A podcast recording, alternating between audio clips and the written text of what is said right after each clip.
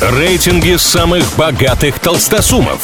Списки самых популярных знаменитостей. Названия самых впечатляющих достопримечательностей и не только.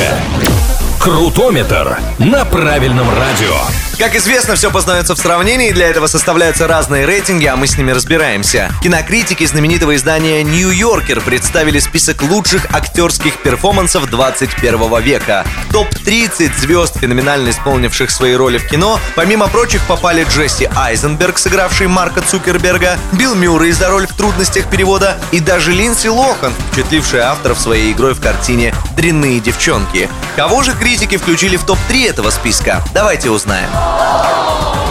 Бронза рейтинга лучших актерских перформансов здесь ушла американке Гретти Гервик за главную роль в фильме «Ханна берет высоту». И кажется, вот это признание работы актрисы критиками единственное, чем может похвастаться история о любовном треугольнике, вышедшая в 2007 году. К слову, нынче Грета Гервик более известна как режиссер и сценарист, трижды номинированная на «Оскар».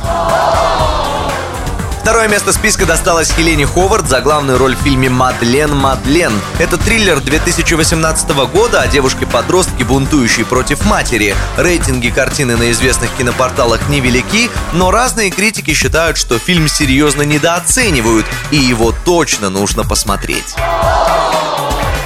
Лучший актерский перформанс 21 века, по мнению авторов журнала Yorker, выдал Леонардо Ди Каприо «Волки с Уолл-стрит».